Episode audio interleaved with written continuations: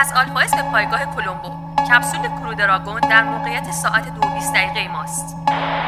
آلفا اس کلمبو صحبت می‌کنه. موقعیت دراگون تایید شد. به تدریج ارتفاع می‌گیره و از موقعیت دو پنجاه دقیقه ایسکا میگذره. روی فرکانس چهار سه صفر صفر می‌تونید در تماس باشید. از آلفا اس به کرو دراگون صدای منو میشنوید؟ دراگون به گوشم صدای شما رو میشنوم. مثل صدای کارن صاف و شفاف. Dragon من از پنجره ایستگاه فضایی گذرتون رو می‌بینم. آلفا من هم در صفحه نمایش ایستگاه رو می‌بینم. سرعت ما 27 هزار کیلومتر بر ساعت. ما مشغول افزایش ارتفاع هستیم. Dragon آلفا اس صحبت می‌کنه. بی صبرانه منتظر رسیدن شما به ISS هستیم. موفق باشید. آلفا اس متشکرم. امیدوارم یه بارم به ایستگاه آلفا بیاد Dragon ممنون. الان چه احساسی داری؟ آلفا اس می‌دونی که تکراری نمیشه. هرگز تکراری نمیشه. دراگون به امید موفقیت پایان تماس.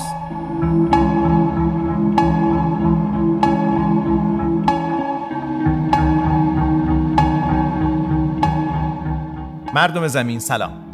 شما شنونده اپیزود پنجم ایستگاه فضایی هستید و حالا و اکنون که ما با شما صحبت می‌کنیم و احوال پرسی می‌کنیم همچنین با ساکنان این برنامه ایستگاه فضایی یعنی صالح تیمار، محمد جواد ترابی، آریا صبوری و شهرزاد میر سلطانی همینجوری که ما داریم اینجا احوال پرسی با هم دیگه می‌کنیم در ایستگاه فضایی بین المللی یا در ISS هم یک احوال پرسی فضایی در حال رخ دادن یا به عبارتی ساعتی پیش رخ دادش.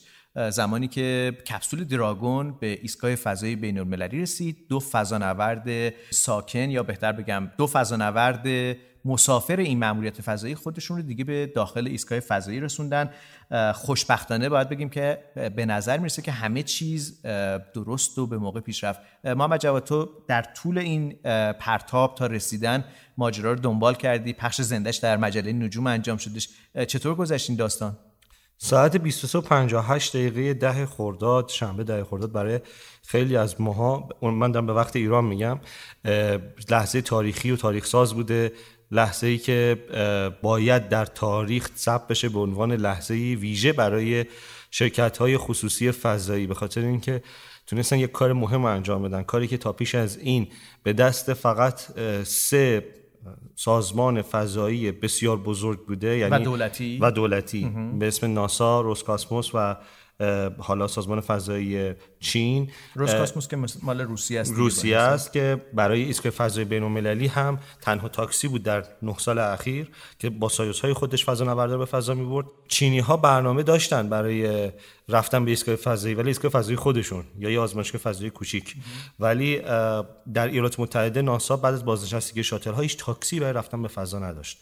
و حالا یک شرکت خصوصی فضایی اومده گفته که من می‌تونم این کارو بکنم و اون کارو انجام داده و این اتفاق اتفاق خیلی بزرگی برای تاریخ فضاست. تا الان یک فعالیت کاملا انحصاری بوده. متشکرم. آریا وقتی که مأموریت رو پخش زندش رو انجام می‌دادیم تو مشخصات دقیقی از موشک می‌گفتی فالکون 9 که در واقع کپسول دراگون رو با خودش برد به فضا رها کرد و دوباره برگشت به زمین. به نظر میاد شبیه مأموریت غیر ممکن بودش. فقط تام کروز رو کم داشت.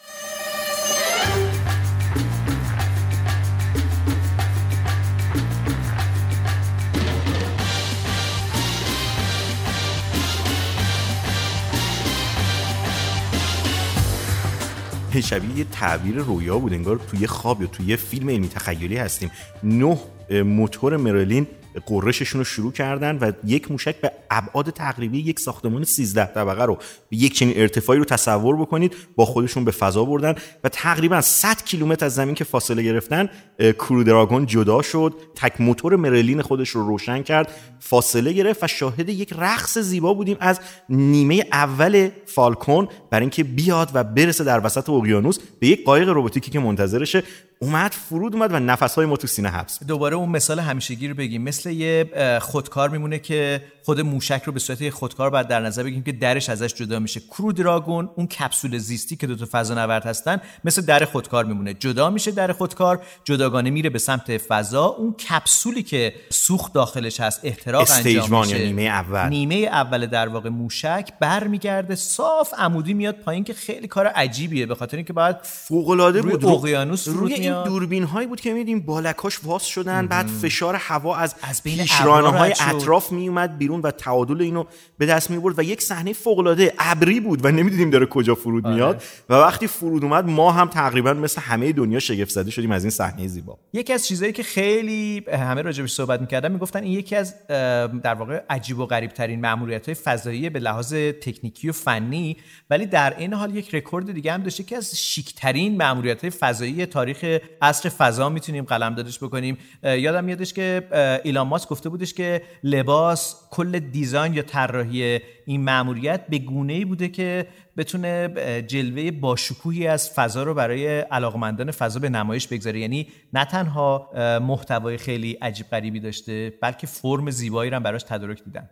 ساله این در واقع از ویژگی های کارهای شرکت Space و آقای ایلان ماسکه که همیشه به همه جزئیات حواسش هست. یعنی صرف نظر بکنیم از جزئیات تکنیکی که دوستان راجع صحبت کردن کافیه نگاه بکنیم به ظواهر این مسئله به اون دکوپاژی که اینا چیده بودن به صحنه پردازی که انجام شده بود. از ظاهر کپسول داخل کپسول لباس فضانوردا یا اینکه اینا می اومدن از خودرو Tesla X پیاده می شدن بعد می‌رفتن سوار می شدن مثل یک نمایش بوده انگار. دقیقاً. انگار یه سناریوی ظریفی برای اینها نوشته شده بود. حتی اون در واقع مسئولان خدمات یا تکنسین که دور بر فضانوردا بودن با اون لباسای مخصوص سیاه رنگ و کلاهایی که کلاههای داشتن. آره. آره آدم مونده بود موقع پخش زنده رو. می‌دید؟ فکر می‌کرد که من دارم یه فیلم علمی تخیلی می‌بینم یا یک دنیای واقعی انگار من در فردا در واقع دقیقا این شدم. حس این که همونطور که آقای صبوری گفتن انگار ما با یه فیلم مواجه بودیم و حیرت انگیز بود ظرافت جزئیاتی که در واقع داشتیم قبل از پرتاب می‌دیدیم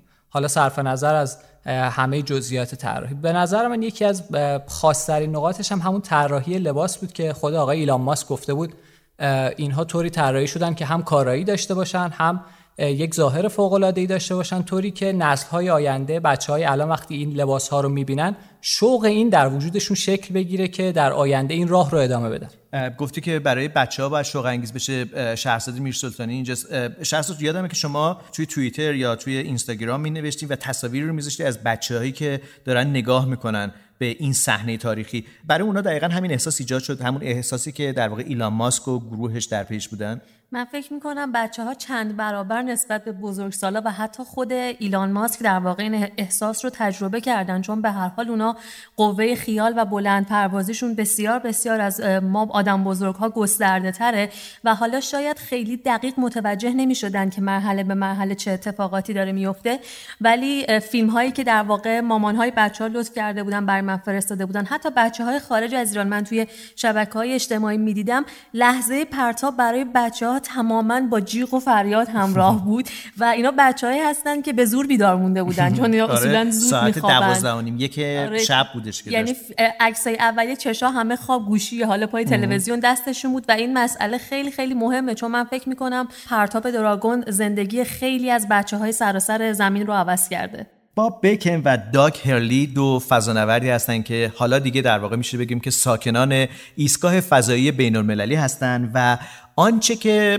اتفاق افتاده یک مرز جدیدی از بلند پروازی بشری که رخ داده. فقط باید یادآوری بکنم که خود کپسول اسمش دراگون هستش که مدل های مختلفی داره این کرو دراگون هستش ولی برای خود کپسول در واقع اسم جداگانه گذاشته شده. یه اسمیه که فضانوردا طبق یه سنت همیشگی روی فضاپیماشون می‌ذارن.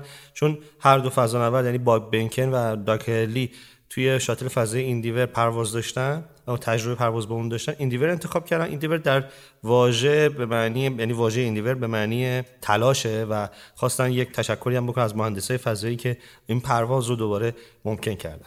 شهرزاد میر سلطانی توضیح داد که واقعا برای بچه ها چه اتفاق افتاده چه در ایران چه در دنیا. آریا موقعی که فضانوردا به نوعی از مرز گرانش زمین فرار کرده بودن و خارج شده بودن یکی از چیزهایی که فکر کنم برای بچه ها و برای بقیه جالب بودش همون سنت قدیمی هست که در مرز فضا اتفاق میفته. یه دایناسور در این سفر آره، دیده شد. یه دایناسور همراهشون بود که بعدا محمد جواد دقت دقت بیشتری داشت. فرمانده موجا به من گفتش که مثل که با کمربند روی صندلی بسته این بودنش صندلی دور و خالی بود. آره، و- کمربند دایناسور بسته بودن. خیلی جالب و از دست یکی که یه عروسک بوده لطفا. تا الان هیچ کسی نگفته. داریم راجع به یک عروسک عروسک بود؟ اتفاق جالبی که افتاد من یکی از شاگردانم در واقع با یه دایناسور گذاشته بود بغل دستش و با اون عروسک دایناسورش داشت عروسک اژدها داشت. داشت. اون پخش زنده رو میدیدش. الان عکسش هم هست. عکسشو به ما بدید بذاریم توی اینستاگرام و ایستگاه فضایی. سال جالبش اینه که خجالت کشیده بود. و چرا؟ پرایوت بر من فرستاد. گفته بود بچه‌ها دیگه ببینن من با عروسکم دارم می‌بینم منو مسخره می‌کنن. بهش بگو که فضانوردا عروسک دارن. چه برسه به اینکه اگه اجازه بگیریم که خیلی عالی میشه که اگه اجازه گرفتیم سال میشه بگی که صفحه اینستاگرام ما نشانیش چی هستش حالا که اینجا هستیم. آره یه صفحه اختصاصی برای پادکست ایستگاه فضایی رو انداختیم به نام Space Station Cast. Space Station Cast صفحه ایستگاه فضایی که اگر مایل هستید اطلاعات بیشتری به دست بیارید پشت صحنه ها عکس های پشت صحنه ها فیلم های پشت صحنه ها رو ببینید. می‌تونید به page ما سر بزنید. اسم طولانی دفعه پیشم گفتی اینا آره. ای سه بار بگو. Space Station Cast یه بار گفتی. خیلی خب بریم به زمین برگردیم. اگر موافق باشید از ایستگاه فضایی فاصله می‌گیریم میریم به زمین جایی که در آسمان نما احمد کریمی برای ما از آسمان شب خواهد گفت.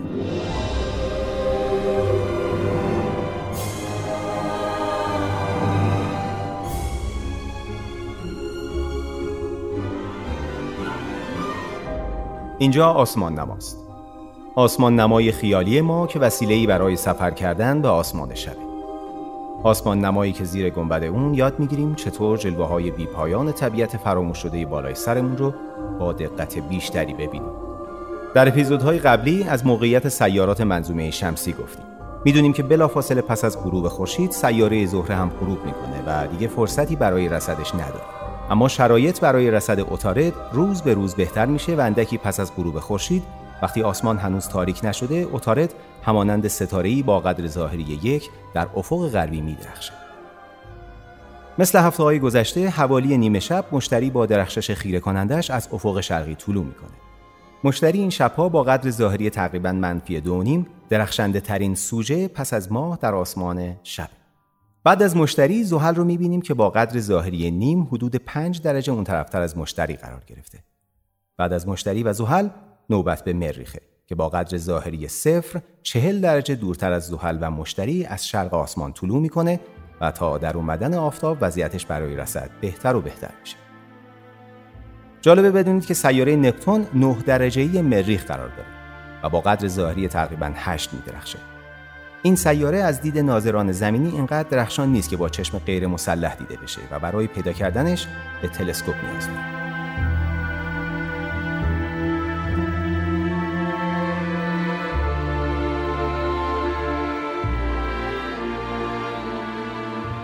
صدای احمد کریمی بود و صالح احمد اشاره کردن که این شبها شب شب اتارده سیاره‌ای که گفته میشه که به این راحتی نمیشه دیدش و این شانس رو داریم که تو این فصل الان حالا باقی سیاره ها رو هم خیلی سخت معمولا ممکنه بشه ردیابی بکنیم. برای ماها که شاید آشنا نباشیم به آسمان شب. ولی پیدا کردن اتارد ظاهرا رند بازار این شبهای آسمان شبه کجا بریم دنبالش بگردیم؟ بزن اول اینجوری شروع کنم. دلیل اینکه این شبها ما می‌تونیم اتارد رو خیلی راحتتر پیدا بکنیم اینه که جدایی زاویه‌ایش داره از خورشید بیشتر میشه. یعنی ما باید یه زاویه رو توی خیالات خودمون تصور بکنیم که رأس اون زاویه ماییم.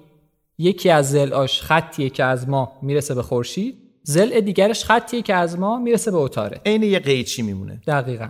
و این زاویه الان در واقع در بیشترین حد خودش در سال 2020 قرار داره.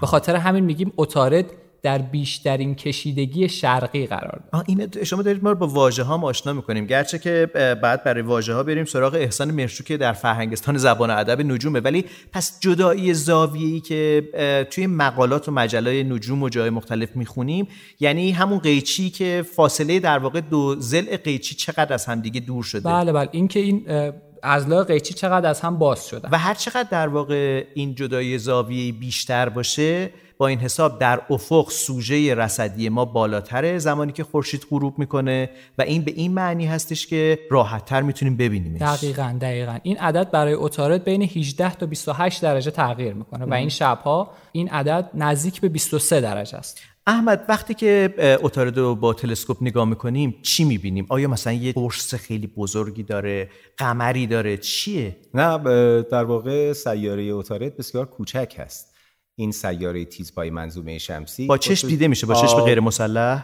با چشم غیر مسلح دیده میشه در بیشترین کشیدگیش. از پشت تلسکوپ هم شما خیلی چیز عجیب عجیب و غریبی نمی‌بینید.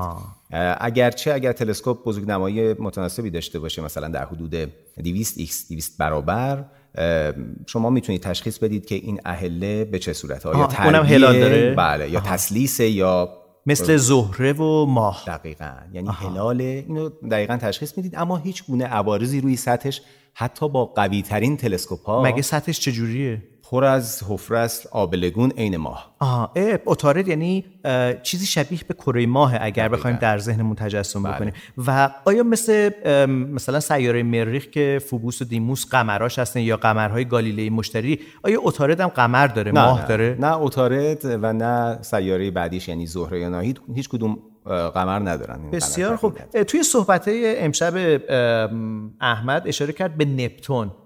می‌تونیم بگیم آخرین عضو خانواده سیاره‌ای منظومه شمسی. قبلا پلوتو هم بود پلوتو رو اخراجش کردن این نامردای اتحادیه بین المللی نجوم. یه عمر ما تو مدرسه خونده بودیم نه تا سیاره داریم. بعد یه دفعه شد 8 تا سیاره.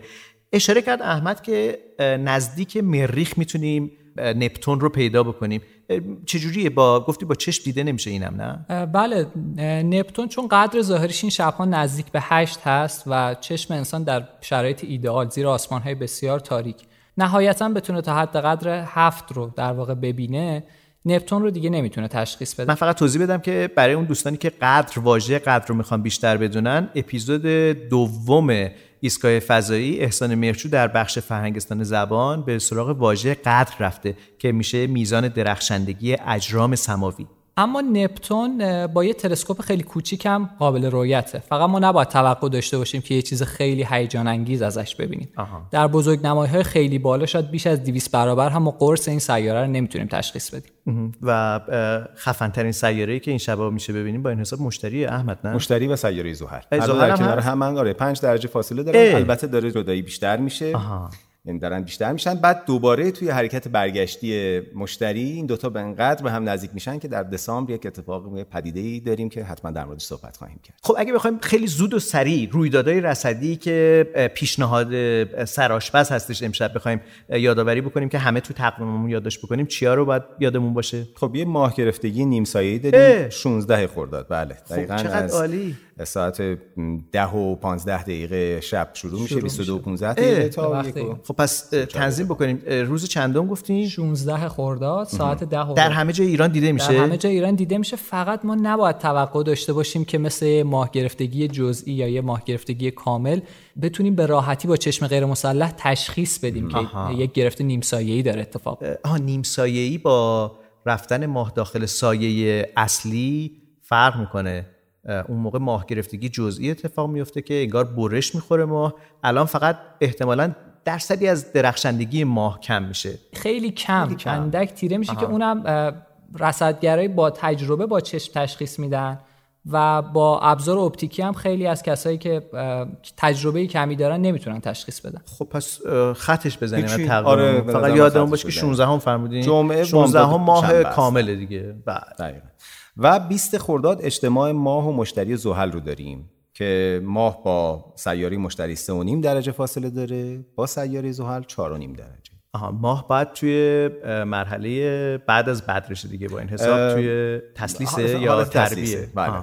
یعنی سه رو به ماه روشنه حدودا در واقع. 80 درصد 80 ماه. درصدش روشن خب پس ماه هستش و مشتری و زحل مثل یک مثلث در آسمان؟ میشن اه، 20 خرداد 20 میشه. سه شنبه سه شنبه 20 خرداد دیگه رویداد دیگه ای نداریم نه. یه دونم 3 جولای جمعه 13 تیر ماه داریم که حالا در مورد صحبت می‌کنیم. فقط یه خورشید گرفتگی هم داریم دیگه. بله یکی تیر ماه. یکی یکی تیر ماه. مفصلا در اپیزود مفصل بعدی راجبش صحبت می‌کنیم و تا لحظاتی دیگه همراه با احمد کریمی میریم به سراغ مدرسه نجوم جایی که قدم به قدم اگر علاقه مند هستید که در دنیای نجوم آماتوری قدم بگذارید بعد به شما خوش آمد بگم.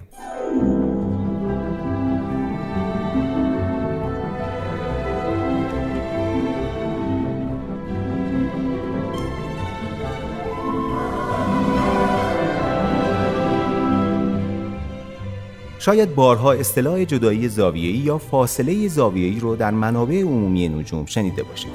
مثلا در اپیزودهای قبلی همین پادکست به جدایی زاویه یک درجه زهره و اتارد در یک مقارنه اشاره کرد. یا در این اپیزود گفتیم مشتری و مری حدود 5 درجه از هم فاصله.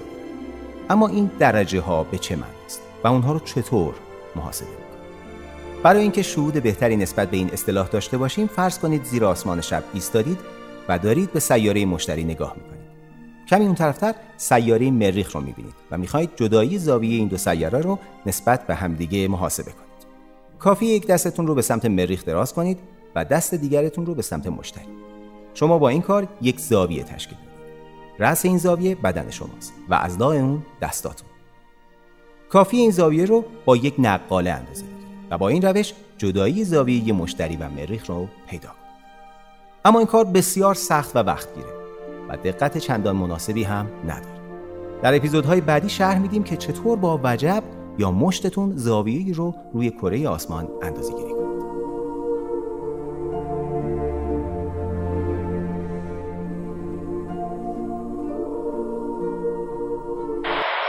صدای ما رو از ایستگاه فضایی میشنویم از این بالا از جایی که ما هستیم اگر به پنجره فضایی نگاه بکنیم در آن سوی پنجره سیاره زمین دیده میشه. سیاره ای که پر از اتفاقات عجیب و غریب این روزها. وقتی که ما راجع به ماموریت اسپیس ایکس صحبت می‌کنیم نباید یادمون بره که روی زمین اتفاقات عجیب و غریبی داره رخ میده. در همین حوالی ایالات متحده که محل پرتاب موشک فالکون 9 بودش. مردم آمریکا یا بخش از مردم آمریکا در التهاب حوادث اجتماعی سیاسی خودشون هستند. اگر یه خورده این ورتر رو نگاه بکنیم در ایران خودمون از همین بالا مناظر عجیبی دیده میشه. آریا فکر کنم که این یکی از دغدغه های امروز تو آره خیلی من ناراحتم این روزها. هرچی که این سنجش از دورهای ماهواره ها و سیستم های فضایی رو می‌بینیم زاگرس جنوبی وضعیت بسیار فجیعی داره. تنها واژه‌ای که می‌تونم بهش بگم دقیقا یک فاجعه زیستی حیوانی جانوری در اونجا در حال شکل گرفتن هست. مناطق بکر حفاظت شده که شاید هزاران سال قدمت دارن و بسیار نقش مهمی دارن در تأمین آب منطقه وضعیت هوایی منطقه و اکوسیستمی که در اونجا هست. به نظر من در بی تدبیری در حال سوختن هستن. مدت زمان زیادی بیش از 13 مرحله آتش سوزی رو طی کردن و در چند روز گذشته بسیار گسترده تر شده و دریغ از یک کار اصولی و هرچی آدم به این فاجعه بیشتر نگاه می‌کنه چه از زمین چه از فضا چند منظر فیلم هایی که داره منتشر میشه غمگین و غمگین و غمگین تر میشه. عجیب اینه که حالا تصور میشه که انگار باید همه کمک ها مردم انجام بدن. چون من می‌بینم که برای تجهیزات مختلف از تجهیزات آتش نشانی گرفته تا تجهیزات حرفه اطفاء حریق الان از مردم خواسته میشه که این هزینه رو بدن. و این که عجیبه مگه قراره که واقعا از جیب مردم فقط این هزینه ها بشه. این یک سمت ماجرا است ولی یه سمتش رو نباید از یاد ببریم که همین فناوری فضایی که داره به ما امکان پایش دقیق موقعیت جنگل ها رو میده که هر کجا چقدر خسارت وارد شده و چه مرحله هستش. تا همین الان که در واقع ما برنامه ایستگاه فضایی رو ضبط می‌کنیم هنوز متاسفانه خبر داریم که جنگل های زاگروس داره میسوزه. امیدواریم که هر چیز زودتر همه چیز آرام بشه کلا زمین وضعیتش آرامتر بشه. هر گوشش رو که می‌بینیم یه داستانی داره دیگه. امیدوارم که اگر ما داریم اینجا راجع به فضا صحبت می‌کنیم و کیهان یادمون نرفته که در سیاره زمین وضعیت چگونه هستش. و فکر نکنید که ما نفسمون از جای گرم بلند میشه. می‌خوایم موسیقی رو بشنویم به یاد زمین و به یاد تمام لحظات خوبی که در این سیاره تجربه کرده باشن.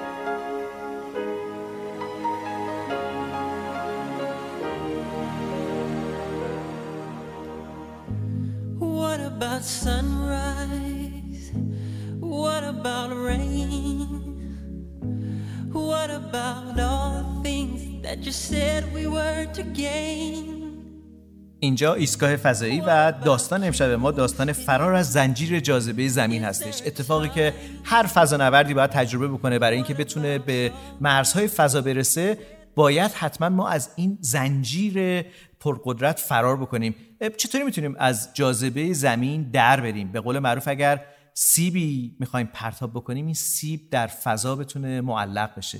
خب نیاز اولیه ما این هستش که بتونیم با یه قدرت توان و فشار زیادی این سیبمون رو به سمت فضا شلیک بکنیم. صدای آریا صبوریست که میشنویم و برای این کار ما سوخت موشک داریم و یه موتورهایی که می‌تونن نیرو رو متمرکز بکنن و ما در جهت مخالف اون نیرویی که داره وارد میشه بتونیم از زمین فرار بکنیم. و برای فرار از چنگ جاذبه زمین نیاز به پیشرانش هایی داریم که این پیشرانش ها بتونن ما رو از زمین جدا کنن.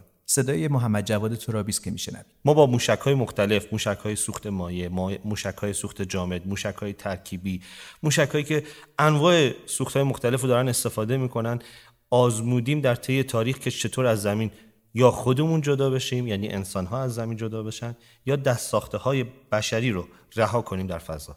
وقتی به موشک های فضایی نگاه می‌کنیم آره می‌بینیم که با دو نوع کلی یا دو دسته کلی سوخت رو هستیم. سوخت مایع که محمد جواد گفتن و سوخت جامد. اینا با هم دیگه چه فرقی دارن؟ خب نکنید در مدل فشرده سازیشون و مدل احتراقشون با هم دیگه بیشتر متفاوت هستن. مدت زمانی که میسوزن احتراق ایجاد می‌کنن و توان لازم رو برای ما فراهم می‌کنن. بسته به اینکه ما چه محموله با چه وزنی با چه ابعادی و چه سایزی داریم در اصل می‌تونیم از ترکیب این سوخت یا از یک مدل از این سوخت استفاده بکنیم. علاوه بر این ما در سوخت جامد عموما می‌بینیم که موشک یک باره می‌کنه و میره فضا. خیلی سخت دنبال کردنش. موشک های سوخت جامد. بله. و در موشک های سوخت مایع ما می‌بینیم که یک حرکت نرمی داره که داره این برمیخیزه و دوربین ها راحت تر می‌تونن دنبالش بکنن و اغلب پروازهای سرنشیندار تا اونجایی که من دنبال می‌کردم بیشتر سوخت سوخت مایع است. پس پروازهایی که با سوخت جامده بیشتر ماهواره ها رو می‌بره که شتاب زیادی هم داره و احتمالا شاید تقریبا میشه گفت سوخت ایمنتری هم هستش سوخت جامد نسبت به سوخت مایع که وضعیت متفاوتی از احتراق رو بعد ایجاد الان ما در اهداف فضایی ایران می‌بینیم که یکم برنامه تغییر کرده و داره برای یه ماهواره برای از سوخت جامد استفاده میشه. یکی از دلایلش ارزانتر بودن این سوخت هم هست. یعنی برای ما این این هم می‌تونه یک مزیت باشه و سوخت جامد رو ارزونتر به فضا می‌بره. حالا که در واقع فالکون 9 دو فضانورد جدید رو به ایستگاه فضایی رسونده می‌تونیم بگیم Falcon 9 دیگه چون واقعا Falcon 9 بوده. حالا می‌دونیم که چند تیکه هستش. خود Dragon یه با Falcon 9 از زمین فرار کردیم و بعد با حالا کمک یک موتور Merlin و کپسول خود Crew Dragon تونستیم بقیه مسیر رو طی بکنیم تا حدود 400 کیلومتری که ایستگاه فضایی بین المللی قرار داره یعنی برای فرار Falcon 9 اینجا به کمکمون اومده با نسل جدیدی از موشک هایی که دیگه نمیشه گفت یه موشک اون زیر رو نگاه می‌کنی می‌بینی که تعداد موشک موتورهاش هستن. موتور... موتورهاش هستن که همه اینها در کنار هم یه موشک رو می‌سازن. آها پس ما همه این خروجی ها رو بهش میگیم موتور دیگه درست آره موتور انجین پیشرانه. پیشرانه. و چرا انقدر زیاد بودش برای فالکون؟ چرا انقدر تعداد موتورها زیاد بود؟ خب بحثی که هست اینه که حالا فقط نه تا برای فقط فالکون نیست. برای مثلا موشک های دیگه تعداد بیشتر یا تعداد کمتر هم تا الان استفاده شده. بحث بحث این هستش که احتراق که در لایه ها و بدنه مختلف موشک دو لایه سوختی داره موشک فالکون. اتفاق میفته باید بتونه از طریق دریچه هایی تقویت بشه و با یک سرعت زیادی خارج بشه. اصولی که در طراحی موتورها استفاده میشه و نمیشه یک موتور واحد رو براش قرار بدن. هر کدوم از این موتورها می‌تونن در کنار هم توانی رو ایجاد بکنن برای اینکه این موشک از اون سکو حالا به نسبت پروژه‌ای که داره انجام میده با سرعت متفاوتی جدا بشه. خیلی وقتا صحبت میشه یادمه که یه سوال مسابقه نجومی این بودش که آیا بدنه موشک سوختی شاتل رو رنگ می‌زنن یا نه؟ بعدا جوابش این بودش که نه رنگ نمی‌زنن و این جنس خود آلیاش هستش. و وقتی سوال می‌شد که چرا در واقع رنگ نمی‌زنن گفته می‌شد که وزن زیادی ایجاد می‌کنه. چقدر وزن عنصر مهمیه محمد جواد توی فرار از زمین؟ خیلی عنصر مهمیه به خاطر اینکه به خصوص مثلا ما می‌تونیم ارجاع بدیم به زمان شاتل ها شاتل های فضایی که می‌دیدیم یکی از همین مخزنه اصلی سوخت اصلا رنگ نمی‌شد گرچه همه فکر می‌کردن. نارنجیه رو نارنجیه و همه فکر اون رنگ نبود؟ نه رنگ زده نمی‌شد. این رنگ اصلی آلیاژی رنگ بود و خب چرا رنگ نمی‌زدن بدون رنگ در آورده بودن به خاطر اینکه به وزنش اضافه نشه. چون یعنی... فکر یک سازه به این بزرگی کافیه رنگی که روش میشینه اندکی به اون ارزم به حضور شما جرمش اضافه بکنه. می‌خوام از کلمه وزن استفاده نکنم. به جرمش اضافه بکنه و به خاطر همین باعث میشه باز یه سوخت بیشتری نیاز داشته باشن که برای رهایی. و خب چه کاریه؟ صرف جویی اینه که رنگ نزنن و از خود به قول آریا بدون رنگ درش بیارن. البته که ما داریم راجع به دوره صحبت نسل قبلی. دهه 80 میلادی یعنی الان 4 دهه گذشته و خب تکنولوژی رنگ هم تغییر کرده. و در این حال ما ببینیم که خیلی از ماموریت فضایی همچنان در واقع موشکا رنگ میشه و وزن یک عنصر مهمیه در ماموریت فضایی. شنیده بودم که هر کیلوگرم محموله فضایی چندین هزار دلار هزینه داره جابجایی بذارید تصحیح کنم. هر ده کیلوگرم بودن یک میلیون دلار. هزینه پیشرانه ما رو افزایش میده. هزینه رو افزایش میده. به عبارتی هر فضانورد اگر بخواد بره. اینو اینو با خود وزن موشک حساب می‌کنن دیگه. محموله رو داریم. محموله در مورد محموله داریم بحث می‌کنیم. مثلا در این داستان کرودراگون ما و تعداد نفراتی که در درونش قرار داره. بسیار خوب داریم راجع به فرار از چنگ جاذبه زمین یا زنجیر جاذبه زمین صحبت می‌کنیم با محمد جواد ترابی و آریا صبوری و شما شنونده ایستگاه فضایی هستید. اجازه بدید بریم به سراغ دکتر محمد تقی میرترابی در کپسول ناتیلوس.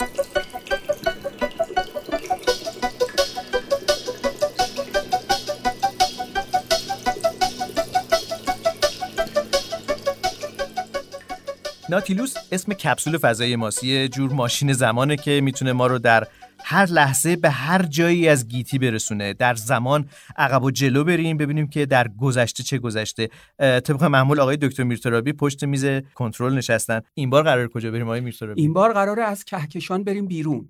شدنیه؟ شدنی که از نظر قوانین فیزیک غیر ممکنه خب حالا با این ماشین خیالی اما حالا با این ماشین خیالی ما شاید بشه باید امتحان بکنیم. و الان تنظیم بخواید بکنید باید چه عددی وارد بکنید باید سرعت رو خیلی زیاد بکنیم خیلی بیشتر از سرعت نور. و مسافت چطور؟ مسافت مقصد... چیزی حدود شاید 100 هزار تا 200 هزار سال نوری بریم بیرون کهکشان تا بتونیم از بیرون کهکشانمون رو یعنی همین کهکشان راه شیر که خورشید داخلشه برای بیرون رفتنش چقدر گفتین؟ صد هزار سال نوری باید جابجا جا بشیم.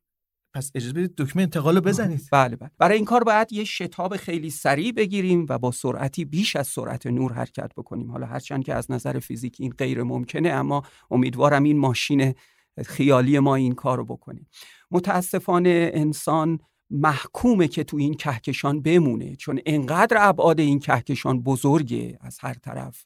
قطرش 100 هزار سال نوری است و طبیعتا هرگز برای انسان با این قوانین محدود کننده فیزیک امکان پذیر نیست که از این کهکشان بره بیرون ولی من این دکمه رو می‌زنم آقای بله. میرتوربی که ماشین زمان ما رو ببره به نقطه‌ای که شما تنظیم کردید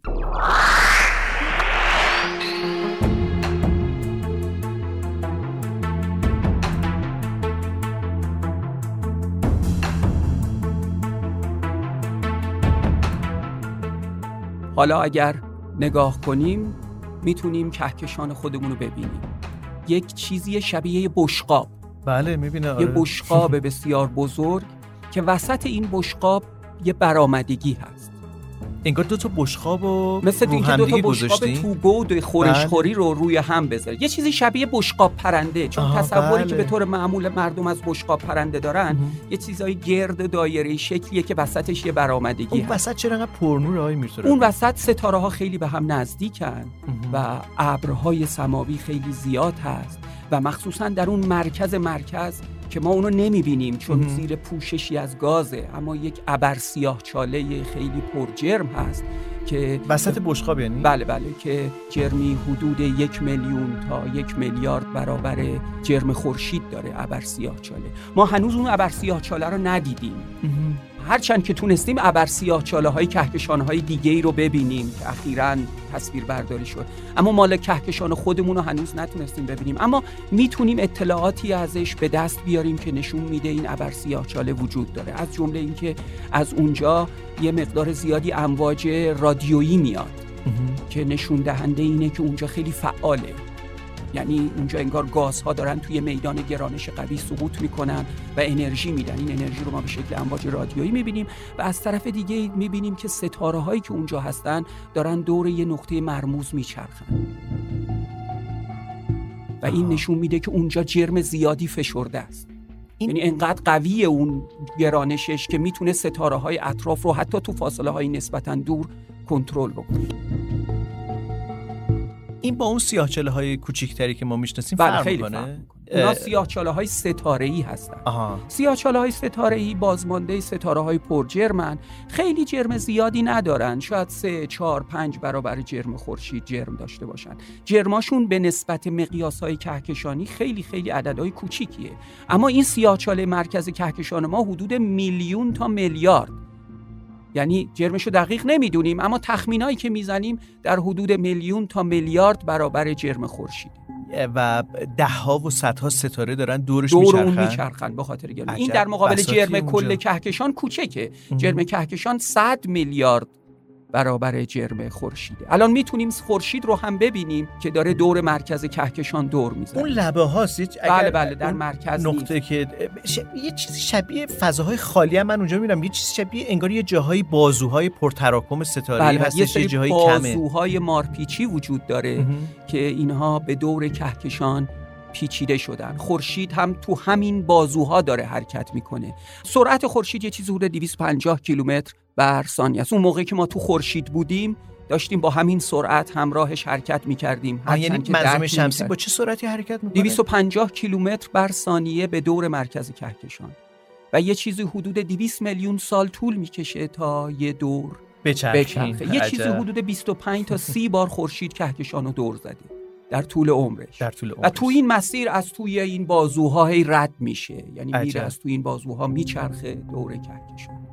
و ستاره دیگه هم همین هم حرکت ستاره دارن دیگه هم همین. کارو می‌کنن یعنی آها. ستاره های اطراف ما هم هستن اینا اکثر ستاره هایی که در بشقاب کهکشان یعنی بجز اون وسط برآمدگی رو بیاریم بله. کنار اکثر ستاره ها. که توی لبه ها هستن تو مدارهای دایره‌ای به دور کهکشان میچرخن و کم و بیش شبیه خورشیدن این خیلی تفاوت داره با تصوری که بشر قبل قبل از قرن بیستم داشت یعنی در دنیای باستان که بشر فکر می‌کرد زمین مرکز عالمه یه چیزی که با چشم می‌دید یعنی به آسمونی که نگاه می‌کرد می‌دید همه چیز داره دور زمین میچرخه فکر می‌کرد زمین باید مرکز عالم باشه.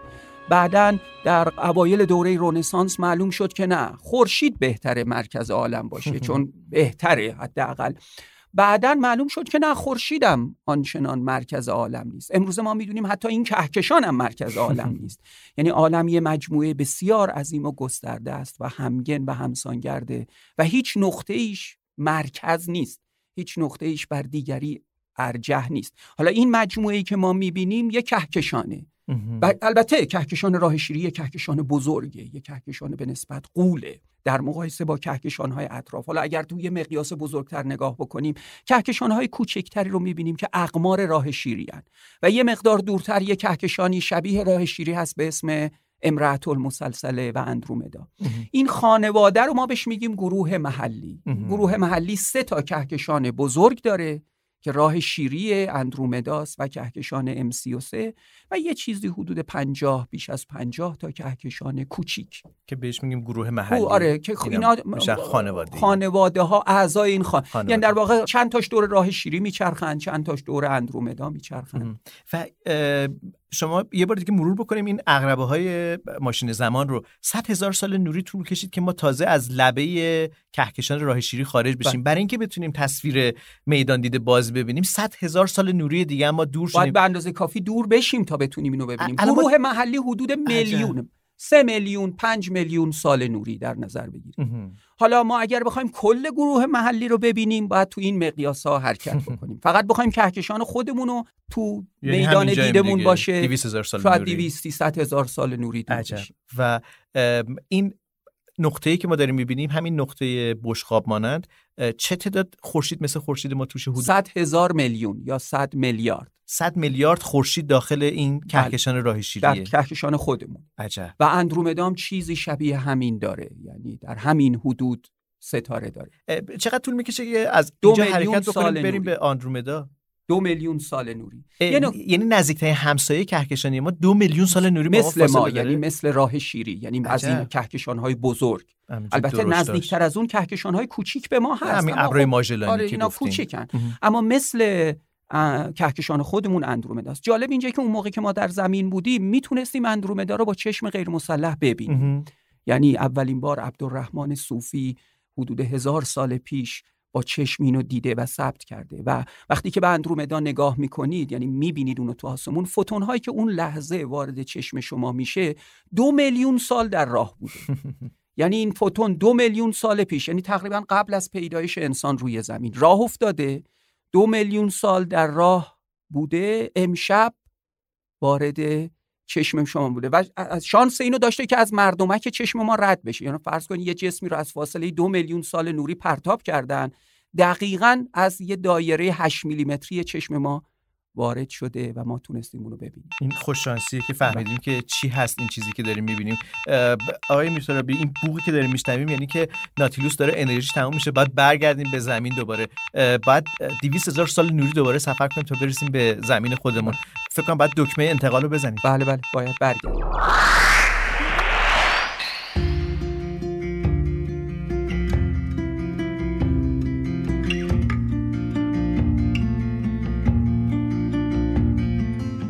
سفر رفتن با دکتر میرترابی چه روی کره زمین باشه چه با ماشین زمان همیشه جذاب به دلیل شخصیت خود دکتر میرترابی. اما اجازه بدید تا هنوز در واقع در حول و حوش زمان هستیم بریم به زمین بریم به فرهنگستان زبان و ادب نجوم به سراغ احسان مرچو که ما رو با یک واژه دیگه از دنیای نجوم و کیهان شناسی آشنا می‌کنه.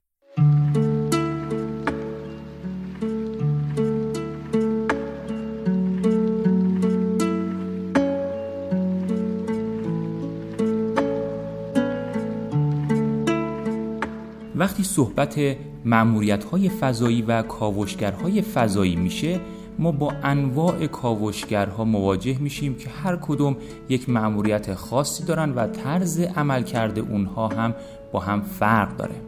به طور کلی کاوشگرهای فضایی که ما از اونها استفاده می‌کنیم رهسپار فضا می‌کنیم تا به سمت یکی از سیارات منظومه شمسی رهسپار بشن و از اونها برای ما اطلاعات جمعآوری بکنند. بسته به اینکه وقتی به سوژه مورد نظر به سیاره مورد نظر نزدیک میشن چگونه رفتار می‌کنند؟ به سه دسته تقسیم میشن. برخی از کاوشگرها اصطلاحا مدارگرد هستند که به اونها اوربیتر میگیم. برخی دیگه از کاوشگرها سطح نشین هستند و به اونها لندر میگیم و عده دیگه از اونها سطح نورد هستند که بهشون روور میگیم. از دسته مدارگردها یا اوربیترها می‌تونم مثال بزنم. اگزو مارس یا مارس اکسپرس رو که دو کاوشگری بودند که رهسپار سیاره مریخ شدند و به دور سیاره مریخ در یک مداری در ارتفاعی مشخص به صورت مداوم دور مریخ گردش می‌کردند و از طریق ارسال سیگنال به سطح مریخ و دریافت اون سیگنال ها و ارسالش و رله اونها به سیاره زمین برای ما از این سیاره اطلاعات جمع آوری می‌کردند. خب ما می‌دونیم بیشتر مأموریت ها و کاوشگرهایی که در منظومه شمسی انجام شده با هدف شناخت بیشتر سیاره مریخ بوده و بیشترین مأموریت های فضایی به سوی این سیاره انجام شده. از lander ها می‌تونم کاوشگر فونیکس رو مثال بزنم یا ققنوس یا مثلا از قدیمی ترها مارس پولار لندر که به قطب سیاره مریخ رفت و اونجا فرود اومد و روی سطح مریخ قرار گرفت و اطلاعاتی رو از قطب مریخ برای ما جمع آوری کرد. یا مارس پست فایندر که یکی دیگر از کاوشگرهای دسته سطح نشین ها محسوب می‌شد. اما معروفترین کاوشگرها برای سیاره مریخ روورها هستند.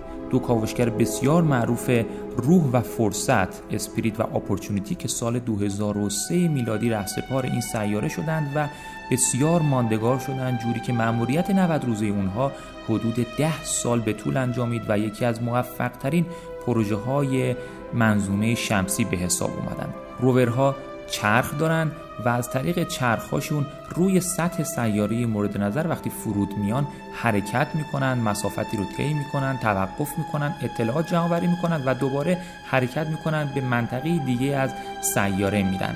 اما دوستان یک گونه دیگه ای از کاوشگرها هستند نه جزو این سه دسته بلکه به عنوان یک دسته فرعی از اونها یاد می‌کنیم. و اون هم کاوشگرهایی هستند که در مسیر خودشون به سوی یک سیاره از کنار یک سیاره دیگه عبور می‌کنند و اطلاعاتی رو آوری می‌کنند و میرن به سمت همون سیاره مقصد و نهایی. به این دسته از کاوشگرها اصطلاحا فلای بای میگیم. کنارگذرها که مثلا کاوشگری که می‌خواد به سمت سیاره مشتری بره در مسیرش از نزدیکی مریخ هم اگر نزدیک مسیرش باشه عبور می‌کنه و اطلاعاتی از مریخ هم برای ما میفرسته. پس از این به بعد هر وقت اسم یک کاوشگری رو شنیدید توجه بکنید ببینید در کدوم یک از سه دسته سطح نشین، سطح نورد و یا مدارگردها قرار می‌گیره.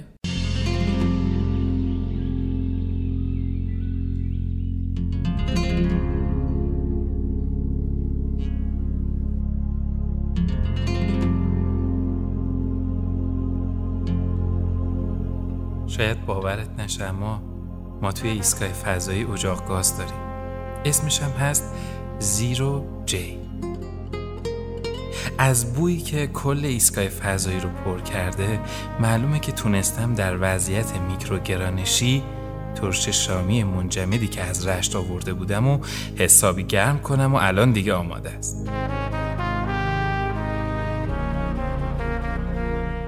یاد روز اولی افتادم که کنار کندوج تو حیات خونه مامانگلی ترش شامی پیچیده شده میون نون خونگی و پر از سبزیجات و تره و گوجه های مثل ماه برش داده شده رو به هم تعارف کردی.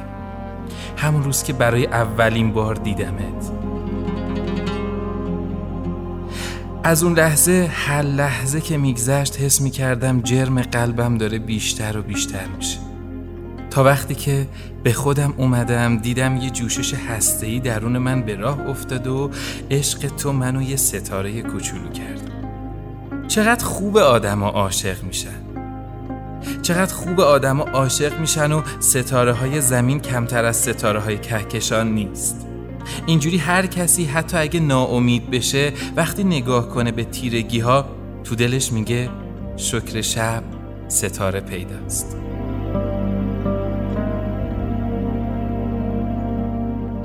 می‌دونی خیلی ها وقتی از روی زمین به آسمون نگاه می‌کنن فکر می‌کنن همه ستاره های توی کهکشان تکیه اما نه اینجوری نیست. این بالا ستاره همدیگه رو جذب می‌کنن.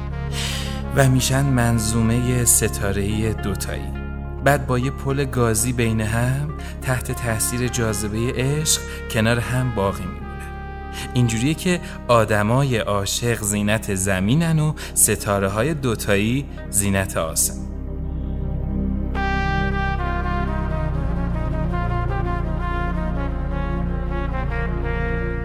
الان اگه بودی می‌گفتی دیوونه ای به خدا. منم می‌گفتم می‌دونستی ستاره های دوتایی دور هم میگردن؟ منم می‌خوام دورت بگردم. اما نه همینجوری خالی خالی. با صدای موسیقی کهکشان و صدای احمد آشورپور در حال خوندن اوی جنگی جنگی جان بگردن بگردن بگردن اباره همردک غباره بگردن گیلره می‌بینی دوتایی چه خوبه؟ می‌بینی دوتایی چقدر قشنگ ترین میشه من و تو ستاره های دوتایی بشیم؟ نه از این ستاره های دوتایی ظاهری که از دور نزدیک به هم به نظر می‌رسن ولی وقتی روی اونا مطالعه می‌کنیم دستگیرمون میشه میلیون ها سال نوری بینشون فاصله است نه. اینجوری نه. بیا من و تو از اون دوتاییایی باشیم که بزرگترین تلسکوپ های رادیویی دنیا هم نمی‌تونن تصویر به هم نزدیک بودنشون رو تجزیه و تحلیل کنن. یه دوتایی واقعی. توی دنیایی که دوست داشتن. خیلی کم رنگ شده.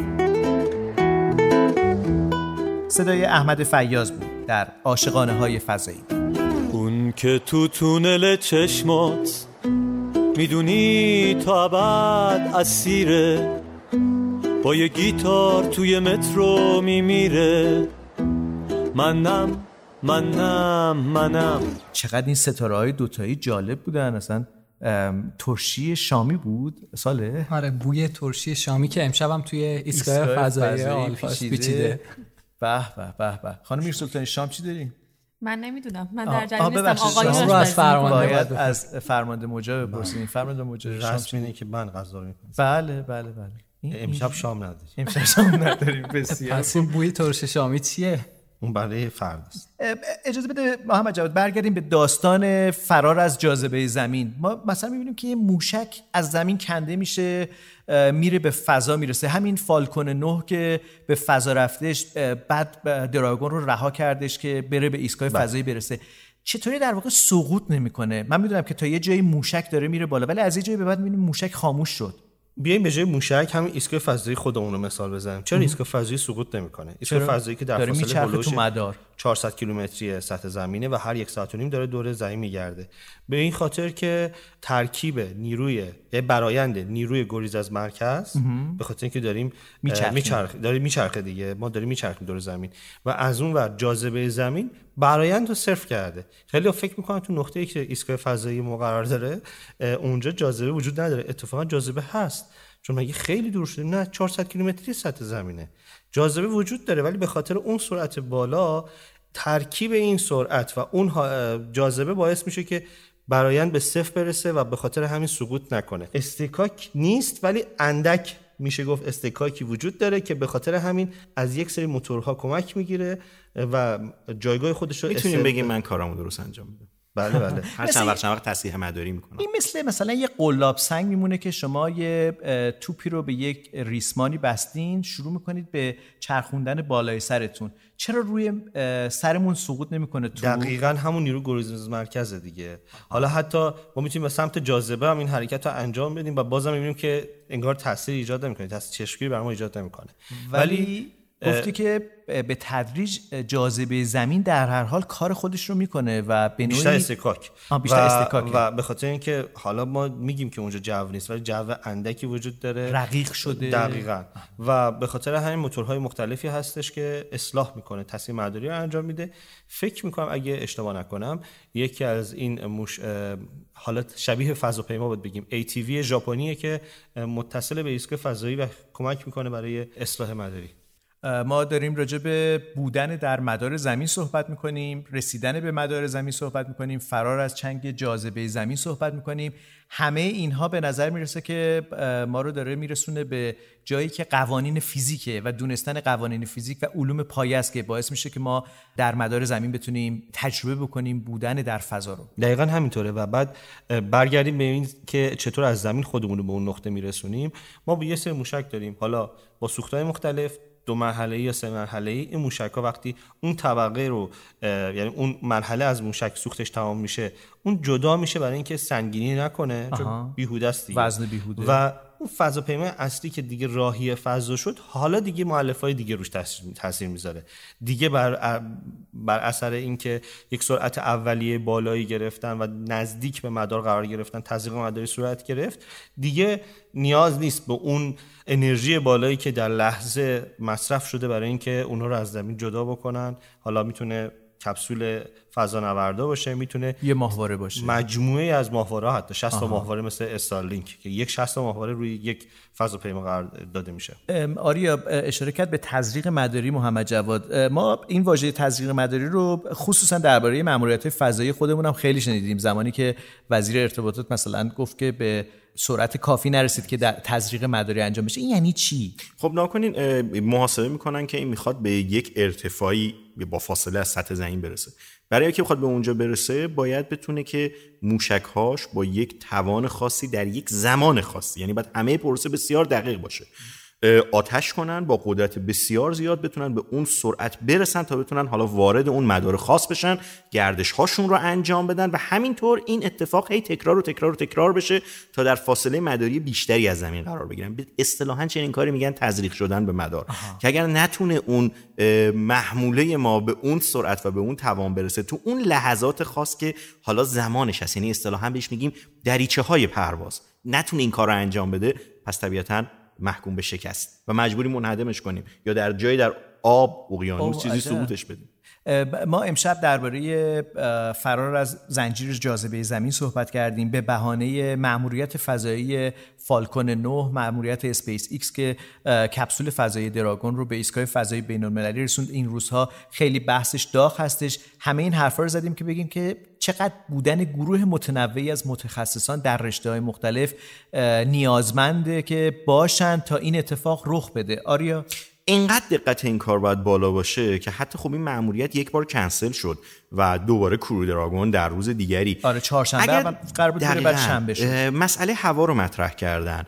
و دقیقا اگر ده دقیقه شاید مثلا صبر می‌کردن وضعیت هوا برای پرواز مناسب بود. اما چرا نکردن؟ واقعیتش اینه که دریچه پرواز از بین میره. یا یعنی پنجره ایس- فضایی. پنجره فضایی ایستگاه فضایی میره در موقعیتی قرار می‌گیره نسبت به نقطه پرتاب که شما دیگه هر چقدر سرعتتون هم زیاد باشه در زمان مناسبی به اونجا نمی‌رسید. و برای همین هستش که حتی گاهن سه دقیقه ده دقیقه پنج دقیقه لحظات بسیار کم هم می‌تونه یک پرواز فضایی رو کنسل کنه. پس نکته مهم در پنجره فضایی اینه که باید در یک زمان مقرر پرتاب انجام بشه تا اون مدارگردی و رسیدن به ایستگاه فضایی اتفاق بیفته. درباره ماموریت دیگه فضایی مثل سفر به مریخ هم همین وجود داره. پنجره فضایی باید گشوده بشه و- این محاسبات هست که نشون میده که کی کجا چه اتفاقی باید رخ بده. محمد جواد چیزی هست که بخوای سفر سرنشیندار به ایستگاه فضایی یک قرار عاشقانه است. باید آن تایم بود.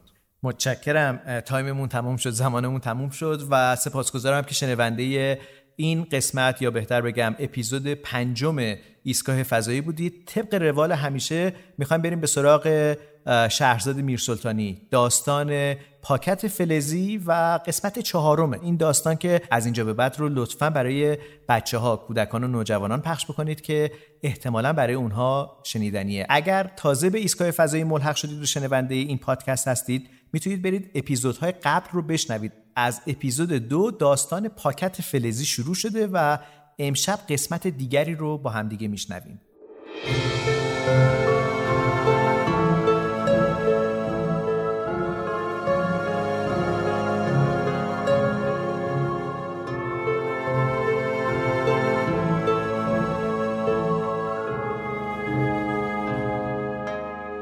دیگه وقتش رسیده بود. باید بعد از این همه کلنجار با خودم تمام ترس و شکام رو کنار بذارم و در پاکت فلزی رو باز کنم. این تنها راهی بود که برای فهمیدن راز پاکت فلزی داشتم. نفسم تو سینه حبس شده بود و انگار ثانیه ها نمیگذشتند. زمان متوقف شده بود.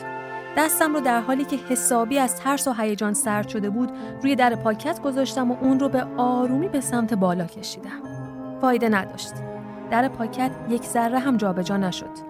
با انگشتم محکمتر در رو گرفتم و به سمت بالا کشیدم.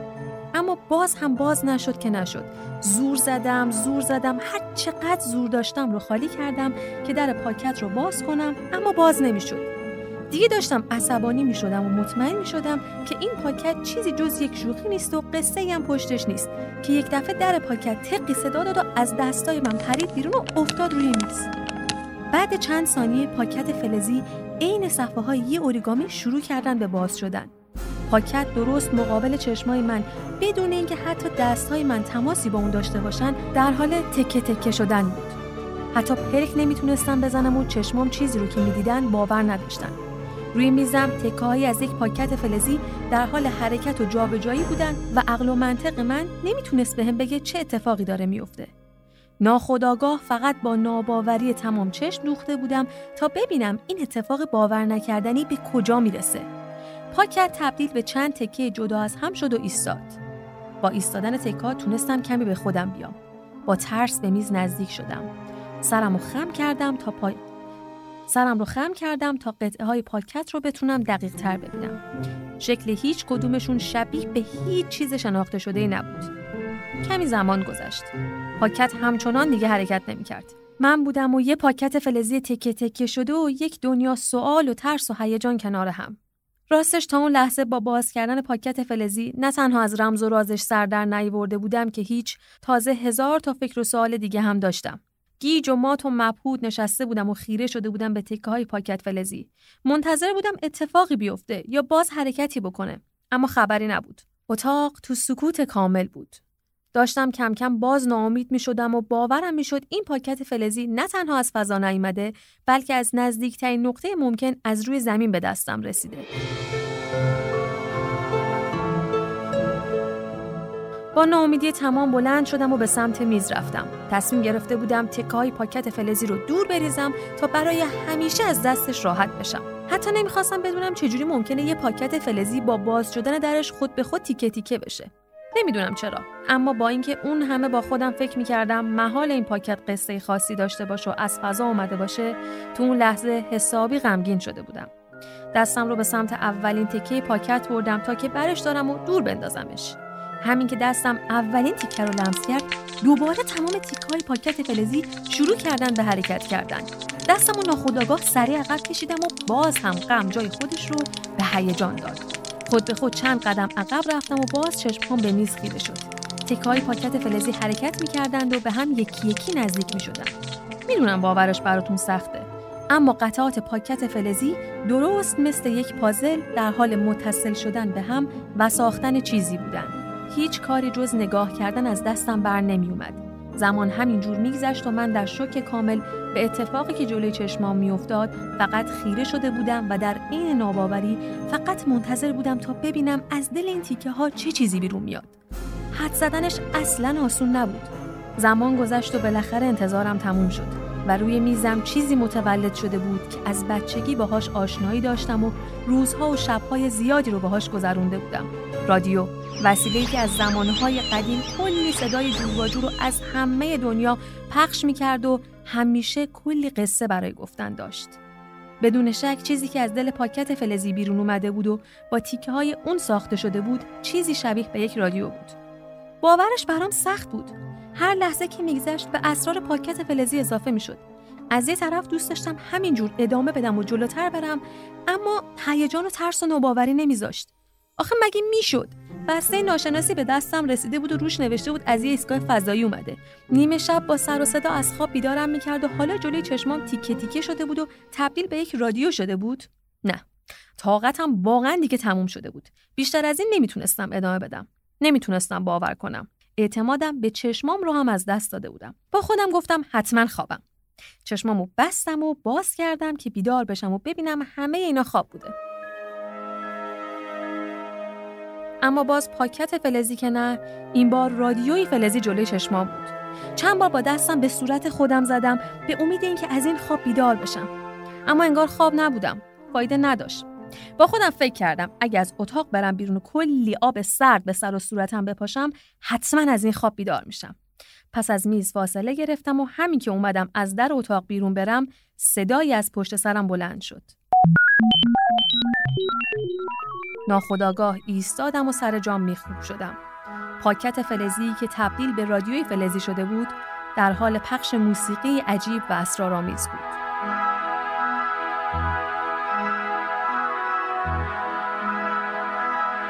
این پادکست با همکاری مجله نجوم تقدیم حضور شما شد. روز و روزگار بر شما خوش.